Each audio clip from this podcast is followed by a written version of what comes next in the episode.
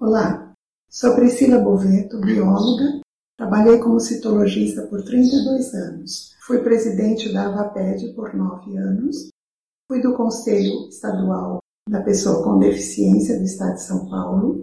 Fui de vários conselhos São João da Boa Vista, sempre defendendo a causa da pessoa com deficiência.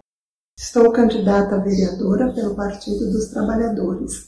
Priscila Boveto, 13100.